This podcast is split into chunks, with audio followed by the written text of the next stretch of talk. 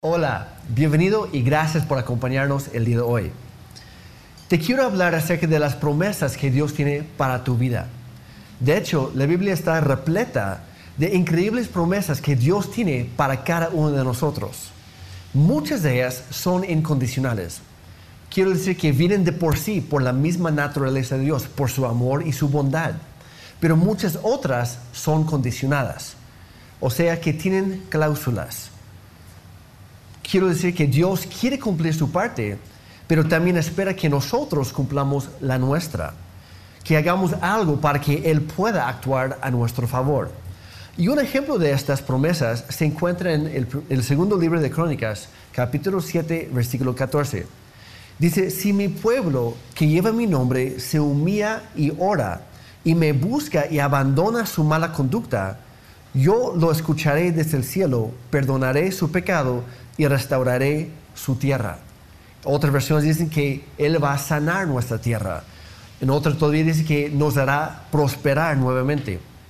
Pero vemos aquí que hay un proceso. Hay varias cosas muy buenas que Dios ha prometido, pero también hay varias cosas que Él pide que nosotros hagamos primero. Y lo voy a explicar viendo el mismo versículo. Empieza diciendo que cuando nosotros nos humillamos, luego menciona que cuando oramos, después dice que cuando buscamos a Dios, y la cuarta cosa dice que cuando nosotros abandonamos nuestra mala conducta o nuestro pecado. Hay cuatro cosas que Dios espera que hagamos. Y a veces queremos como saltar el proceso o, nos gusta nada más agarrar una cosa. Por, por ejemplo, uh, escogemos el, no, pues yo voy a orar y ya con eso. Y la oración totalmente es algo necesario y es bueno. Pero a veces la oración tiene que ser acompañada por la acción, por alguna otra cosa. Y, Dios no permite atajos cuando Él ha dispuesto cierto orden o cierto proceso para nuestra vida. Y también cuando lo hacemos esas cuatro cosas, entonces uh, desencadenamos todas las bendiciones de Dios, todo lo que Él promete eh, en este pasaje. Y así vemos en diferentes pasajes en la Biblia y vamos, vamos a ver algunos el día de hoy.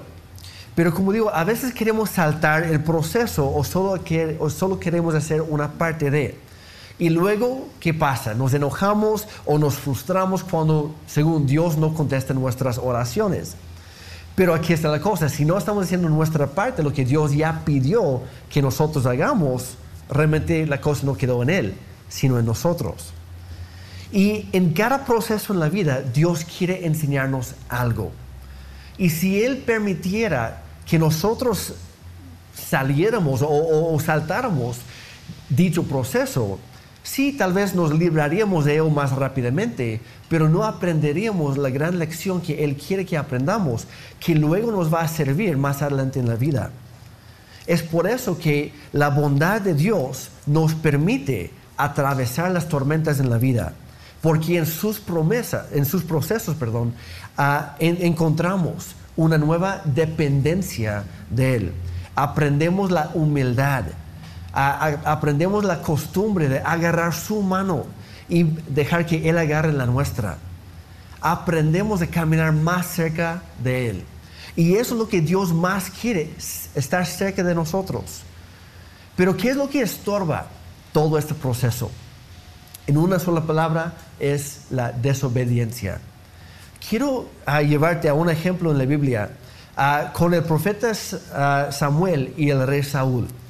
Y no lo voy a leer toda la historia, se encuentra en el primer libro de Samuel capítulo 15. Pero lo que sucedió es que Dios ya había mandado al rey Saúl a hacer varias cosas. Y Saúl pues hizo algunas, pero no todas buscó unos atajos por ahí, encontró algo que le gustó un poquito más, entonces lo hizo a su manera y ya no a la manera de Dios. Y luego trató de componer la cosa y decidió, decidió ofrecer unos sacrificios a Dios como para quedar bien con él. Y en ese momento Dios manda al profeta Samuel para confrontar el pecado de Saúl. Y vemos aquí en el versículo 22 Samuel llega y ya está hablando con él y le responde, dice, ¿qué es lo que más, qué es lo que más le agrada al Señor? Tus ofrendas quemadas y tus sacrificios o que obedezcas a su voz. Escucha, la obediencia es mejor que el sacrificio y la sumisión es mejor que ofrecer la grasa de carneros. Está diciendo, ¿sabes qué? Saúl, lo hiciste todo mal, no entendiste el punto. Es mejor que obedezcas, que hagas lo que Dios te está pidiendo y que no hagas esos sacrificios superficiales que sin la obediencia de nada sirven. Sigue diciendo en el versículo 23, dice, la rebelión es tan pecaminosa como la hechicería y la terquedad tan mala como rendir culto a ídolos. Así que por cuanto has rechazado el mandato del Señor, Él te ha rechazado como rey. Y vemos aquí que nuestra desobediencia, nuestra rebelión, nuestra terquedad, ah, nuestro rechazo por lo que Dios nos ha mandado, todo eso cierra la puerta a su bendición. No es que nos deje de amar o ya no quiere bendecirnos, sino que nuestras acciones bloquean sus bendiciones. Eh, otro ejemplo de esto, ah, eh, eh, ah, tal vez has, oído la frase, resiste al diablo y él huirá de ti. Mucha gente tiene la idea que el simple hecho de resistir al diablo lo hace huir, sin importar el método o alguna otra cosa. Es por eso que muchos tratan de ahuyentar la maldad de su vida usando las cartas de tarot o recurriendo a, los espiritistas y la, hechicería, usando algún tipo de objeto sagrado o supersticioso, los horóscopos o un montón de otras cosas. Que, por cierto, en lugar de acercarte a Dios, te aleja de Él porque son cosas que Él ha prohibido, como ya vimos algunos en el libro de Samuel. Y aparte, estas cosas abren la puerta para que el diablo tenga una entrada a tu vida y a tu familia también. Entonces, muy lejos de, llegar a, lo, buscado, hacemos más mal que bien. Simplemente decir en voz alta, por ejemplo, te reprendo Satanás o algo así, no es suficiente. Todas esas ideas son mal fundamentadas porque la base en sí está incompleta. Esta frase, de hecho, se encuentra en Santiago 4.7. Pero cuando leemos el versículo completo, nos damos cuenta que hay una parte importantísima que hemos omitido. Dice, así que humíllense delante de Dios. Luego dice, resisten al diablo y él huirá de ustedes. La mayoría de las traducciones, de hecho, dice sométanse a Dios. Y hay algunas otras que dice obedezcan a Dios. Entonces vemos tres acciones, tres verbos, tres palabras de aquí.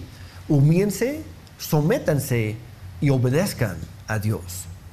Cuando hacemos eso, al resistir al diablo, Él tiene que huir. No porque nos tiene miedo a nosotros, sino porque estamos sumisos a Dios humildemente obedeciéndole. Y eso desencadena todas las bendiciones de Dios sobre nuestra vida. Dios empieza a pelear por nosotros y el diablo ya no puede hacer nada contra nosotros. ¿Por qué? Porque estamos ah, humillados delante de Dios, estamos obedeciéndole, llevamos una vida sumisa a Él. Y ahí es cuando Él nos guarda, nos protege y hace todo a nuestro favor. De hecho, el versículo anterior, el número 6, dice que Dios da gracia con generosidad. Como dicen las escrituras, Dios se opone a los orgullosos, pero da gracia a los humildes. Y ahí está esa palabra otra vez, la humildad.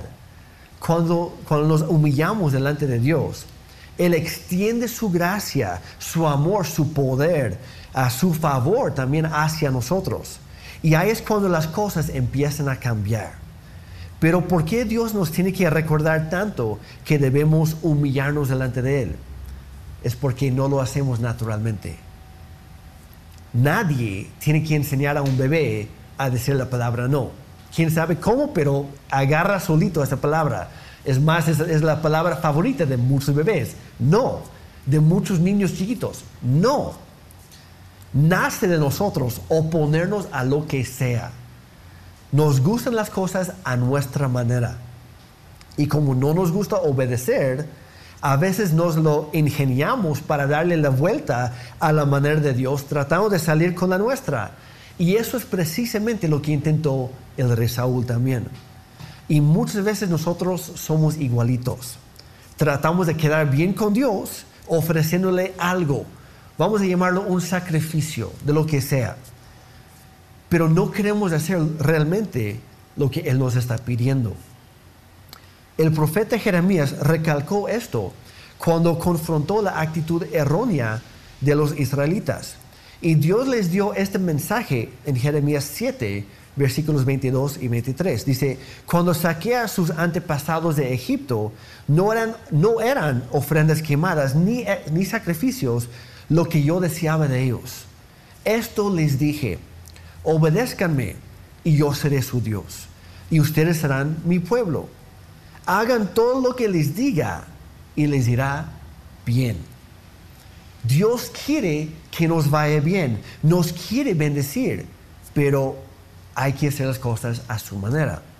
Hay que aprender a obedecer. Porque la santidad de Dios, aunque Él quiera bendecirnos y aunque, aunque Él quiera, quiera que, nos vaya bien, quiere que nos vaya bien, su santidad no permite que Dios bendiga el pecado. ¿Qué es el pecado? Muy sencillamente, el pecado es cualquiera de estas cuatro cosas. La primera es faltar la santidad de Dios. La segunda es hacer lo malo o desobedecer lo que Dios ha dicho. La tercera es saber lo que está bien y luego no hacerlo. Eso también es pecado. Y la cuarta es traicionar nuestra conciencia o cualquier conjunto de esas cuatro también. No podemos usar una para excusar la otra. Por ejemplo, no, pues mi, conciencia me, dicta esto cuando sabemos que, que Dios ha dicho otra cosa en su palabra. No se vale. El punto es este. Dios no te puede llevar más allá de tu último acto de desobediencia. Y yo te quiero animar el día de hoy.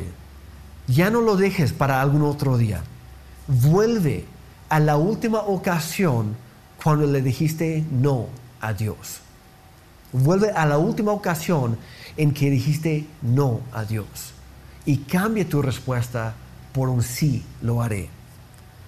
La obediencia requiere fe. No te voy a mentir, es más, la fe es la base por la, la obediencia, porque requiere que confiemos en los pensamientos, en los planes, los propósitos y también en los procesos de Dios para nuestra vida. Dios quiere que confiemos en Él, pero no solo en palabra, porque es muy fácil decir, sí, creo en Dios. Es más difícil vivirlo, pero ahí es donde se encuentra la bendición. En Deuteronomio capítulo 10, versículos 12 y 13 dice, y ahora Israel, ¿qué requiere el Señor tu Dios de ti? Solo requiere que temas al Señor tu Dios, que vivas de la manera que le agrada y que lo ames y lo sirvas con todo tu corazón y con, todo, con toda tu alma. Debes obedecer siempre los mandatos y los decretos del Señor ah, que te entrego hoy para nuevamente tu propio bien. Dios quiere lo mejor para nosotros, pero hay orden, hay un proceso que se debe respetar. Ah, Miqueas 6:8 dice, "Ya se te ha declarado lo que es bueno ya se te ha dicho lo que de ti espera el Señor. Practicar la justicia, amar la misericordia y humillarte ante tu Dios. En otra versión que me encanta, como lo dice la segunda parte de este versículo, dice, que hagas justicia, que seas fiel y leal y que obedezcas humildemente a tu Dios. En otra versión dice que camines en humildad con tu Dios.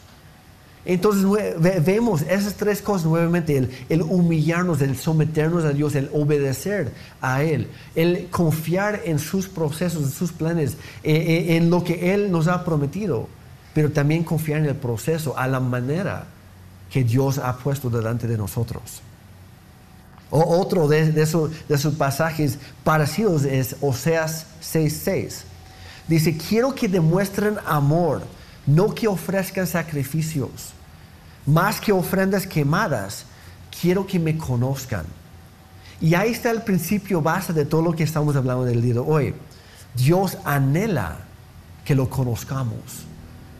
Y este principio es tan importante que Jesucristo citó este mismo pasaje dos veces en diferentes ah, lugares en, el libro de Mateo.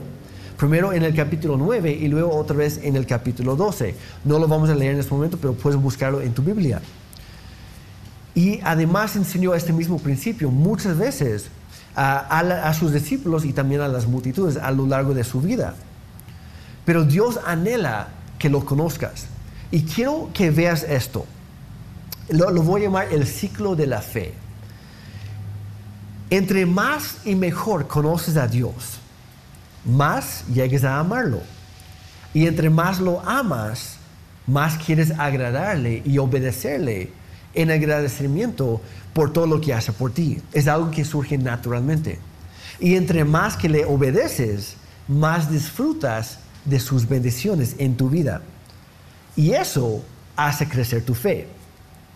Y también tu deseo de, aquí está, de seguir conociéndole más. Y eso te lleva a amarle más. Y así es un ciclo que se repite. Y así aumenta nuestra fe.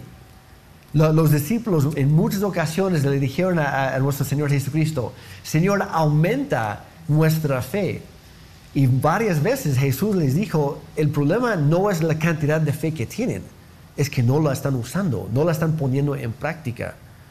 Porque cuando empiezas a practicar la fe, sucede este ciclo y tu fe crece, pero hay que ponerlo en práctica. Es el ciclo de la fe. Pero por otro lado está lo que voy a llamar el ciclo de la duda. Empieza cuando no estás seguro si Dios hará lo que te ha prometido. Así que no haces lo que te ha pedido porque no estás seguro. Y eso provoca que dejes de disfrutar de sus bendiciones. Luego le echas la culpa a Dios por lo que está pasando en tu vida y comienzas a dudar de otras cosas que Dios te ha prometido y tampoco haces eso. Y así sigue. Entonces, ¿cómo podemos romper el ciclo vicioso de la duda y entrar al ciclo de la fe? Con un solo paso, un paso de fe. ¿Cómo se hace? Aférrate a una promesa de Dios, la que tú quieras. Aférrate a una. Y actúa sobre eso.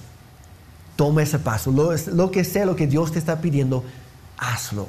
Empieza con un solo paso. Luego, cuando compruebas su fidelidad y su bondad, empiezas a aplicar el mismo principio en otras áreas de tu vida. Y así vas creciendo, así vas ah, desarrollando tu fe, así vas conociendo mejor a Dios y amándolo más y así. Ahora, hay, hay varias áreas en nuestra vida que muchas veces nos cuesta tomar ese primer paso y empezar a obedecer a Dios. Hay más, pero voy a mencionar algunos. Por ejemplo, el área de, las finanzas, que empieza lo, lo, primordial, la base de esto, el primer paso es el dar el diezmo a Dios. Que nuevamente el diezmo no nos pertenece a, nosotros. Ah, no es algo que nosotros damos a Dios de la bondad de nuestro corazón. El diezmo es algo que devolvemos a Dios, a su, a su propietario. Y eso es la base. Y, cuando, y habla de esto en Malaquías capítulo 3, y puedes leerlo en casa, por favor.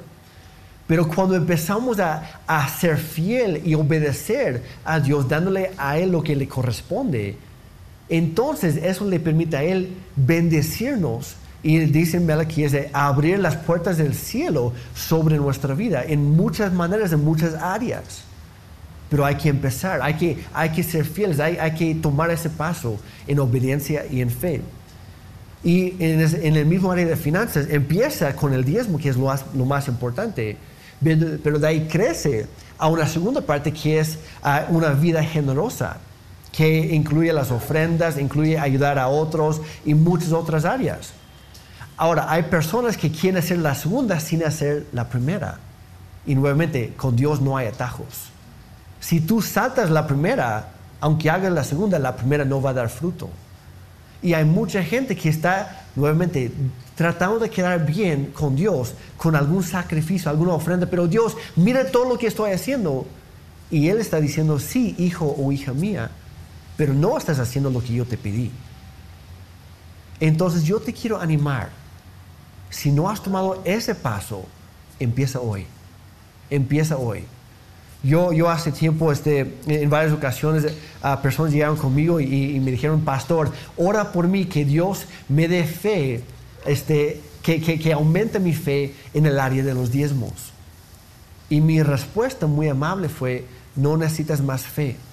Lo que necesitas es empezar a, empezar a hacerlo. Y eso nuevamente va a provocar que tu fe crezca. Otra área es en nuestro trato con otros, empezando con nuestra familia.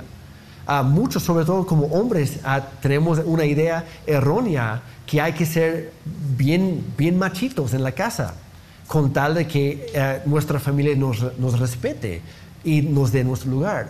Pero la Biblia enseña otra cosa. Enseña que al amar y a honrar a otros, a respetar a otros, eso siembra una semilla de respeto y honra para nosotros. Entonces hay que dar primero antes de exigir algo. E, e, es lo mismo también, por ejemplo, en el área de, los negocios o la integridad laboral. E, el pagar impuestos, por ejemplo, y, muchas otras áreas parecidas. Hay, que, hay que hacer lo que Dios nos ha, pedido, nos ha pedido, sin buscar un atajo, sin darle la vuelta, hacer las cosas a la manera de Dios. Y así podemos esperar su bendición. Hay muchos del día de hoy que están orando y pidiendo la bendición de Dios, pero no están honrando a Dios en su manera, su trato con sus clientes, con sus distribuidores, con el mismo gobierno, etc. Hay que hacer las cosas como Dios manda, como Él nos ha pedido. Y posiblemente el área más difícil. Como digo, hay más, pero lo voy a dejar ahí por el momento nuestro mal carácter o nuestros malos hábitos. A veces estamos tan acostumbrados a, hacer como hemos sido, a hacer lo que hemos hecho. Y nos cuesta cambiar. Pero cuando estudiamos la palabra de Dios, encontramos que Él tiene una mejor manera para nosotros. Le, dice en varias, en varias ocasiones que sus pensamientos son más altos que los, que los nuestros y sus caminos son más altos que nuestros caminos. Y termina siendo una decisión en quién voy a confiar, en Él, en su plan o en mí mismo y en mi plan. Sea lo que sea que Dios te está pidiendo, yo te animo, tome ese paso el día de hoy. Como dice en Santiago 1, empezando en el versículo 22, dice, no solo escuchen la palabra de Dios, tienen que ponerla en práctica. De lo contrario, solamente se engañan a sí mismos. Pues si escuchas la palabra, pero no la obedeces, sería como ver tu cara en un espejo. Te ves a ti mismo, luego te alejas y te olvidas cómo eres. Pero si miras atentamente en la ley perfecta de Dios que te hace libre y la pones en práctica y no olvidas lo que escuchaste, entonces Dios te bendecirá nuevamente por tu obediencia. La obediencia abre la puerta a la bendición. Entonces, ¿en quién estás confiando? No lo vamos a leer ahorita, pero en Jeremías 17, versículos 5 al 8, yo te animo, léelo en casa. Menciona dos contrastes ahí. Menciona primero a las personas que confían en sí mismas, que confía en la fuerza o la sabiduría humana, en la lógica humana, lo que tú quieras. Pero dice que ese tipo de persona es maldita porque está confiando en la persona equivocada, no está confiando en Dios. Luego habla de las personas que efectivamente confían en Dios, no solamente en palabras, sino en hecho también, y habla de cómo termina cada, tipo de persona. La primera termina destruida, eh, con muchos dolores, etc., con una vida vacía. La segunda persona termina con una vida plena. ¿Qué es lo que quieres tú para tu vida? ¿En quién? Tal vez no el día de ayer, tal vez no el día de hoy antes de escuchar este mensaje, pero a partir de este momento, ¿en quién decides confiar? Y en todo esto, Dios nos ha dado un ejemplo perfecto a seguir, su Hijo Jesucristo. Dice en Filipenses 2, versículos 5 al 8, dice, tengan ustedes la misma actitud que tuvo Cristo Jesús aunque era Dios, no consideró que el ser igual a Dios fuera algo a lo cual aferrarse. En cambio, renunció a sus privilegios divinos, adoptó la humilde posición de un esclavo y nació como un ser humano, igual que nosotros. Cuando apareció en forma de hombre, se humilló a sí mismo en obediencia a Dios y murió en una cruz como morían los criminales. Y el contexto dice que hizo todo eso para que nosotros pudiéramos ser salvos. Ahora, si Jesucristo como hombre, como un ser mortal, si Él decidió humillarse y obedecer a Dios, a nosotros nos quita cualquier pretexto. Si Él lo hizo y Él es nuestro ejemplo, hay que, hay que seguir sus pasos. Y aquí está la cosa, la fe provoca naturalmente la obediencia. Yo escuché hace tiempo y me encanta esta frase, no me acuerdo de, quién lo escuché, ah, pero esta persona decía, ¿realmente crees solo aquello que pones en práctica? ¿Realmente crees solo aquello que pones en práctica? Como digo, es muy fácil decir, no, pues yo creo esto o creo el otro, pero lo que tú haces en tu vida, eso es lo que realmente crees. Y hay muchas personas que dicen, yo creo que Dios va a proveer para mí pero no lo demuestra porque no están confiando en Él. Hay mucha gente que dice, yo creo que Dios es mi sanador, pero cuando se enferma ni siquiera toma la molestia para orar y pedir a Dios que lo sane. Me explico, o sea, eh, eh, esto se ve en el día a día, se ve en, nuestra manera de llevar a cabo nuestra vida cada día. Y es por eso que, no, no lo vamos a leer, pero Santiago habló acerca de la fe viva y la fe muerta. Dice que, que la fe que no es acompañada por la acción es inútil, que no sirve de nada, está muerta. Y Dios quiere que nuestra fe sea viva, que sea algo congruente con toda nuestra vida. Ahora cabe mencionar, porque quiero, quiero aclarar aquí, que, la salvación, y es por eso que Jesucristo se humilló a sí mismo y entregó su misma vida por nosotros. La, salvación que Dios nos ofrece no está basada en nuestras obras. No, no la alcanzamos por algo bueno que hayamos hecho. Porque la Biblia también dice, por una sola cosa mal que, que hacemos en toda la vida, estoy parafraseando, pero dice, ya nos fregamos. Dice que somos igual de culpables de haber quebrantado toda la ley de Dios por haber hecho solamente una parte, porque así de santo es Dios. No, no permite ni una pizca de maldad. Entonces no es por nuestras obras, no es por algo bueno que hayamos hecho, es por la fe. Pero si tu fe es real, te va a impulsar a hacer lo que Dios te está pidiendo. Así que yo te quiero hacer una pregunta. ¿En qué área ahora mismo Dios te está pidiendo que confíes más en Él? ¿En qué área te está pidiendo que confíes más en Él? ¿Qué cosa te está pidiendo que hagas? ¿Qué paso te está pidiendo que tomes? Te quiero animar. Sé lo que sea, hazlo. Como digo, no esperes al día de mañana, no esperes a la próxima semana, no esperes a que sea el momento perfecto, porque nunca va a llegar. Empieza hoy, sé lo que sea, tome ese paso en fe hoy. Confía en Dios lo suficiente para hacer lo que Él te está pidiendo. Aunque te cueste y tal vez no lo entiendas todo en el momento, sabiendo que Él es fiel a sus promesas y eso es de siempre. Y si tú realmente confías en Dios, sabiendo que Él va, va a hacer lo suyo, que Él va a, a cumplir lo que Él te ha prometido, por el simple hecho de que Él es fiel a su propia palabra, va a ser mucho más fácil hacer lo que Dios te ha pedido hacer. Porque Él pone en nosotros tanto el, el querer, el deseo de obedecerle, como el poder para llevarlo a cabo. Él nos ayuda en el proceso. Y ahí está la cosa. Cuando tú tomas ese primer paso, Dios llega y te sigue empujando, te, te sigue reforzando. Él mismo te echa porras. Él nos ayuda en el proceso. Pero hay que someternos al, al proceso de Dios. Nadie es más fiel, nadie es más bondadoso, nadie es más generoso ni amoroso que nuestro Dios.